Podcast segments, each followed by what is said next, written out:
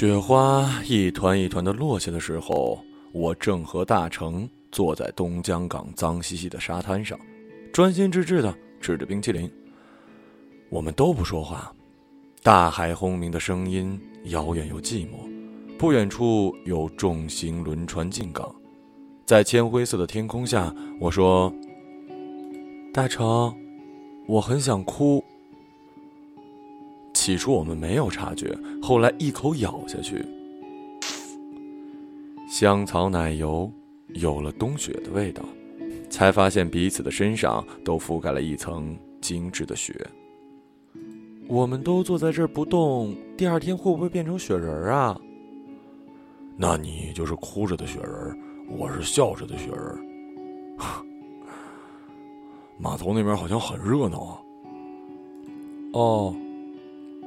我不喜欢码头，也不喜欢轮船，那不是一个好地方，那是通往全世界的入口。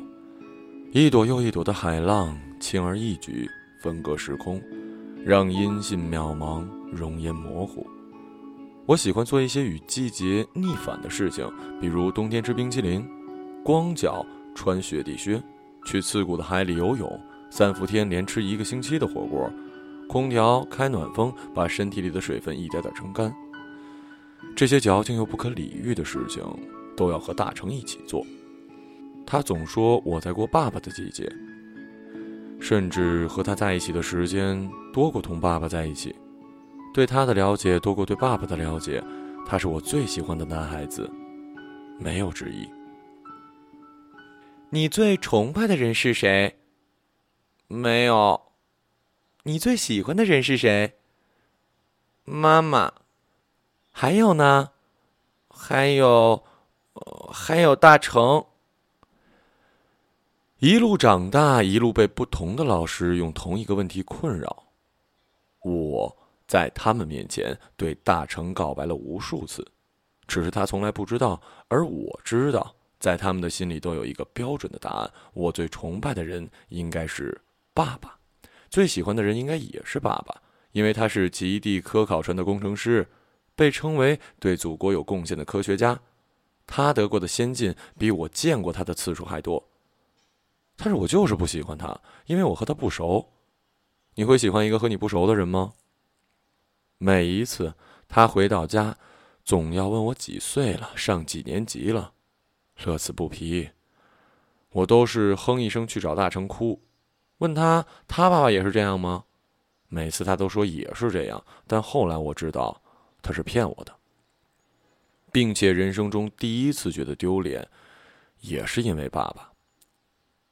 可能是一个月，也可能是一个季节过去，风的方向改变了，衣服添了一件，再减一件，邮递员会突然送来一捆儿的信件，一百多封，全都写着妈妈和我的名字。小时候，妈妈一封信一封信当睡前故事念给我听，在那些信里也有真的很多故事，都是王子和公主的童话，都被写在信纸上，装在了粗糙的牛皮纸袋里。关于白雪公主、小红帽、灰姑娘、蓝胡子。而后，我信心满满的在公开课上讲述我听过的故事：英俊的王子灵魂被困于魔镜。落入恶毒的王后手中，他爱上了善良的白雪公主。森林里的七个小矮人也是被施了咒语的十字军骑士。最终，他们将王后骗入林中小木屋，白雪公主给她吃下有魔力的苹果，驱赶她的邪恶灵魂，也驱散她恶毒的魔咒。她变成了最善良的继母，所有人快乐的生活在一起。不对，不对，不对，不对。全班哄堂大笑，连听课老师也忍不住笑着拍手。语文老师面色尴尬，黑着脸让我坐下。自习课，我躲在操场的角落里偷偷哭，只有大成没笑我，蹲在我旁边看着我哭，哭了半节课还是停不下来。他说：“你等我一下。”跑开了再回来，手里拿了一本从阅览室借来的格林童话。嗯，你看看这个。但是我更喜欢你讲的故事。那天晚上，我一口气把格林童话看完，觉得自己被骗了。里面的每一个故事和我听到的一样，又不一样。我哭着去问妈妈：“她只是笑着说：“傻瓜，那是你爸爸写的童话。他每天在船上啊，白天很忙、很累、很脏，晚上坐在甲板上想念我们，每晚写一个故事，然后投进船上的邮局。可是只有经过有陆地的地方，邮局才能把信件寄出来。那是他写给你的，独一无二的童话。”随同那些故事，还有南半球星空的照片自己摇晃的日志，海上日出的铅笔速写，漫长的极夜与想念。他细致地描述着科考船上的音乐会、篮球赛，鲜有人去的世界尽头，描绘科考船上一个独立又特别的社会。可是隐约知道有种概念叫爱情的年纪里，我不明白。一个一去就是大半年，杳无音信，有时休息不上十几天，又要再度起航，去为全人类做贡献的男人，到底能给妈妈怎样的爱情？连童话故事的结局都是王子公主幸福的生活在一起，不是吗？生活在一起。他将经历艰险的维德修斯。在海洋上遭遇最美的景致与最致命的危险，他是别人眼里的英雄，而英雄只存在于遥远的史诗与一千零一夜的神话中。所以，邻居家的大成就好像是我们家里唯一的男人。我们一起上学，一起放学，一起吃饭，一起睡午觉。我会在他的脸上画乌龟，往他微微张开的嘴巴里挤牙膏。或者偷偷给他换上我的袜子，让他的脚踝露着蕾丝边去踢球被嘲笑，但他还是会和我一起睡午觉。妈妈打发我去买油盐酱醋，也是他飞快去买。我坐在巷子口吃冰棍儿喝奶茶。我我不明白老师为什么都那么热衷让我写有关爸爸的作文，也总会在课堂上让我分享。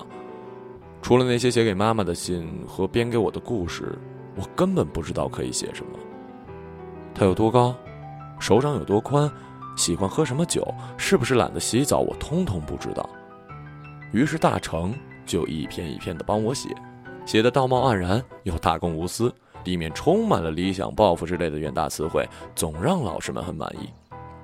而我总是在大成的自行车后座上反复的问他：“你也崇拜我爸爸吗？你喜欢他吗？”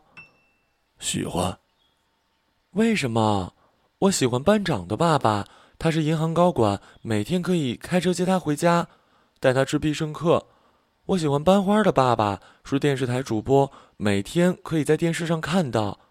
我也喜欢你爸爸，是悠哉悠哉的公务员，到点下班还会做好吃的大螃蟹。可是你的爸爸很爱你们。这个对话总是一再的重复。就像每天放学经过海河，一成不变，迎着夕阳，还有晃眼的倒影，细碎的光，在小腿边漂流过去。每当大成这样说，我就会沉默，对这个形而上的结论嗤之以鼻。但是次日还要再让他说出来。一直到高中，我们都在同一个班。我的物理烂极了，在分科前一天，我和大成坐在海河边看人钓鱼。我哭了很长时间，第二天选择了学理科，可是大成只是笑。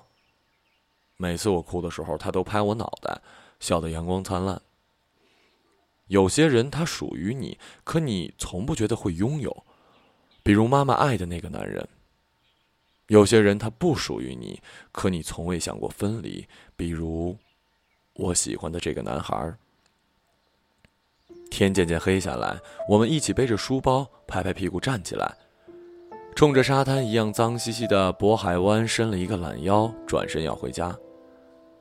其实看到爸爸在身后，我一点也不惊讶。每一次回家来，他都会先来沙滩上走一走，静静的看大海。有时他要从广州回来，有时是上海，还有些时候船会沿着长江入海口逆流而上，往内陆沿江地带，他要再转飞机或者火车回家。回到他第一次离开家的港口，抽一根烟，烟头小心的掐灭，包在纸里，离开港口再扔掉。妈妈做了一桌子的饭菜等他进门，可我很别扭。吃饭的时候有他，睡醒的时候有他，回家的时候还有他，是一种浑身不自在。这是第一次，他的科考船在天津港靠岸，他可以穿越热烈的围观人群，远离媒体记者，在早早初雪的冬日傍晚，安安静静的回家。大成的脸上有识破我心思又不想说破的笑容，他掸了掸我头上薄薄的雪花，费力的从沙子里拉起单车，礼貌的说了一句。叔叔好，骑上车子，在越来越密集的雪花里离开了。我们去吃面。爸爸笑了笑，把烟头包起来，揣进兜里。我不知道该怎么解释自己阴暗的小心脏里跳动着多么复杂的情绪：讨厌他，亲近他，好奇他，疏远他，但还是乖乖的跟着他去了一家清真面馆。你妈妈是回族，以前总在这里吃面，现在牛肉比以前少了，只有这几片妈妈做饭了，爸爸饭量大。刚才那个男孩子是隔壁大成吗？一年一年你们都长得飞快，不天天看照片啊，都怕认不出。你是不是喜欢他呀？我愣了一下，一不留神，醋就放多了。爸爸笑了笑。胡子拉碴的，鬓角还掺杂着白发，鬓角还掺杂着白发。他把我的碗挪到了自己面前，把自己拌好的面给我。我相信每次我和大成一起吃馄饨，我都会把吃剩的烂馄饨皮儿推到他面前，大声说：“哎呀，你吃东西真恶心！”不要担心，我不会告诉你妈妈的。他对你好不好？不好，爸爸去修理他啊！我不说话，低头吃面。和活了十五年、只见过十五次、加起来相处时间不超过一千个日夜的爸爸讨论早恋的问题，是不是有点不合时宜啊？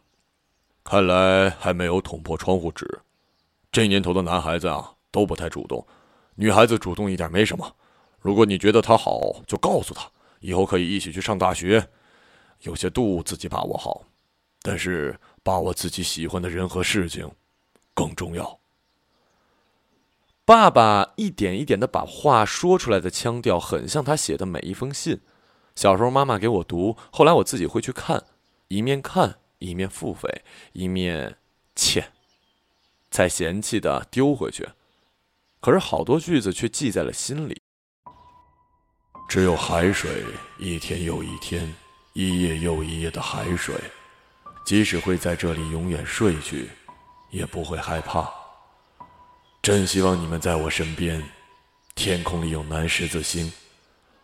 我远离地面和热闹人群太久，但是因为你们，我有勇气重返社会。南极是无法被想象的，寒冷是无法被想象的，最美的风景，永远不在人的头脑里。吃完面，爸爸扔给我口香糖，然后若无其事的回家。我借口作业多，钻回了房间。但是爸爸好像一直和妈妈吃饭聊天到很晚，如他所说，他很能吃，第二顿饭吃的仿佛饿了好几天。隔着一扇门，我抱着膝盖坐在木地板上，像以前每一个他回来的夜晚，在一盏台灯的悠悠光芒里，听他讲述海洋的深情与绝望。而这一次，他也一样。十五天之后，再度起航。他保证说，下一次再回来一定争取休息半年。妈妈开玩笑说：“等你休息了，女儿已经离开家去读大学、去工作、去嫁人了。”可是我背靠冰凉的门，想的是，妈妈已经不是和他去清真面馆约会的少女，不是等待丈夫的少妇，她正一天天的老去。我从来没有见过妈妈哭。说起爸爸来，总是眉开眼笑。我总是和大成抨击这种看起来的道德又高尚的婚姻。大成依旧是笑，像隔了一层雾霾的太阳，笑得朦胧温暖。他说：“那你到底要什么样的爱情？在身边，不离不弃，触手可及，没有陆地与海洋的距离。”要看到一样的星空，感受一样的风，在同样的季节穿一样多的衣服。他还是笑，低下头看海河的水，把冰淇淋的包装纸撕开给我。喜欢就告诉他，和他考一样的大学，没什么不好意思的。爸爸临行前突然弯腰凑到我耳边，说的郑重其事。妈妈说：“你们什么时候变得有悄悄话可讲了？”爸爸只是眨了眨眼睛。那一天，码头如他回来时一样热闹，有人拉横幅欢送，有记者现场连线，而我，还是和大成一起坐在沙滩上吃冰淇淋，什么也没说。从不识字的孩童，到不着调的少年，他是我的。我不需要像爸爸那样使劲去表白，不是吗？半年之后的高考，我们说好去北京。他说：“我们一起去看你爸爸看过的更广阔的世界。”结果还是因为理科太差，留在了天津，读了一个勉强收理科生的新闻专业。连高考都是大成骑车送我去的考场，挥手再见，再去自己的考点。如果你要问我哪个男人更重要，显然我会把大成排在我爸爸的前面。每周末我回家一次，如果有爸爸的信，妈妈会像孩子般的雀跃。曾经我以为他会在对一个男人无用的等待中一点一点老去，为此我躲在屋里哭，拖着浓重的鼻音给大成打电话。但是现在我却忽然觉得，他没有老，却在一点点变小。我知道爸爸到了澳大利亚，我知道破冰船要开始在极昼里艰苦作业。但是他却不知道我的高考成绩，不知道我在哪儿读书，不知道我喜欢的男孩子去了北京，也同样每周回来，还是和我在一起。大冬天里下海游泳，坐在海河边吃冰淇淋，光着腿儿穿着背心儿，深夜里跑上十几公里，给我买车票，在北京站等我，带我去南锣鼓巷喝酒通宵。借同学的单车从西三环骑到七九八，在小胡同里一起抽烟，像我爸爸一样，把烟蒂包好丢进遇到的第一个垃圾桶。可是，大一下学期，我在非线性编辑室，为了剪片子，靠着咖啡和烟熬过了第三个通宵时，大成给我打电话，说他要去美国交流。那时我的脑袋里蹦出一小人，长着爸爸的脸，双手叉腰瞪着我。你还等什么呢？他说：“对不起，不能在身边照顾我，等他回来，要好好学习。”他想成为像我爸爸一样的男人。我不去送你。啊！挂了电话，我一个人去了东江港。在燥热的暑气里，坐在满地垃圾的海边放声大哭。要是我听了爸爸的话，从高中起就告诉他我们永远不分开，结果会不会不同呢？这个夏天，大成去了大洋彼岸。有时我站在海边，越过苍茫大海，觉得自己可以看到美国的东海岸。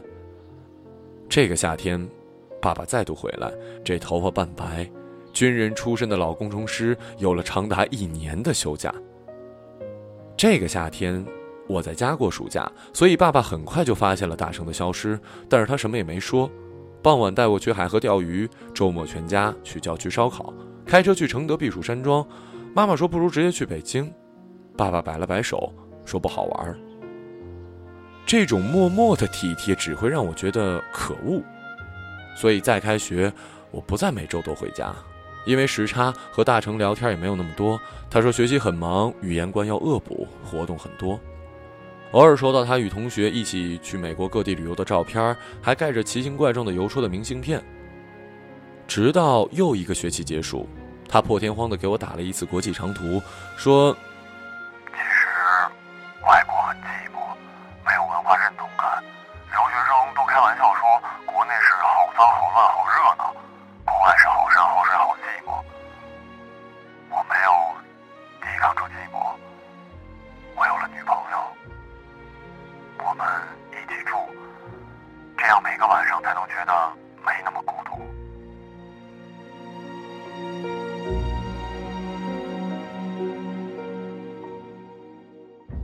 原来怕孤独的人不止我一个，原来你也是脆弱的大成。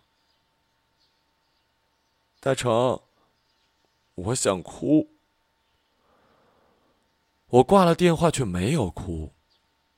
后来，大成有女朋友的事情穿过了大成家的门飘进了我家的门妈妈一直碎碎念，说：“你看大成，再看看你，让你爸给你介绍个好的。”可是爸爸却放下了自斟自酌的小酒杯，说：“我们全家一起去旅行吧。”“好啊，去哪儿啊？”妈妈还是那个欢呼雀跃的小姑娘，可是我觉得自己的心一下子就变得不再轻盈，也不再想做那些无聊而叛逆的事情。都别问，我来安排。就这样，我竟然在开往南极的游轮上度过了十三天，这是第十四天。我以为你深恶痛绝的南极，好不容易要旅行，竟然又来。那是我最熟悉的海水，最熟悉的极夜，最孤独的日日夜夜。我想让你也看一看，虽然没有机会上科考船，但是游轮更舒服。爸爸说着，哈哈大笑起来。在海上的每一个夜晚，最清楚的两样东西就是星光与心跳。大口大口呼吸着清冷的空气，和爸爸一起躺在甲板上，一个一个数南天星座。孔雀星座、剑鱼座，爸爸伸出手去，就知道明天是晴天还是会多云，知道风从哪儿吹来，知道可不可以看到企鹅。可是我想念的男孩子，却和我不在一个半球，不在一个季节，看不到一片的星空，也不会在我哭的时候露出明眸皓齿的笑容。你看那么多星星，连成那么多星座。可是他们每一颗之间都那么遥远，看不见彼此，感受不到彼此，也影响不到彼此。但是他们会被联系起来，成为有关系的两颗星星，这多奇妙！所以呢，我知道这老工程师要开始讲他的人生哲理。这个世界上没有人理所当然要陪在你身边，也没有人会永远等你。所以我早就说，你和妈妈不是爱情。但是，我最讨厌转折了。但是你总要相信，浩瀚星空、茫茫人海，总有一个人会一直等着你，而那个会一直等你的人，才是今生会在一起的人。比如，爱人、家人。我躺在甲板上，闭上眼睛，随洋流轻轻摇晃。天地有大美而不言，四时有民法而不议，万物有成理而不说。我知道这是爸爸最喜欢的一句话，而我还有好多好多年的时间，去懂得。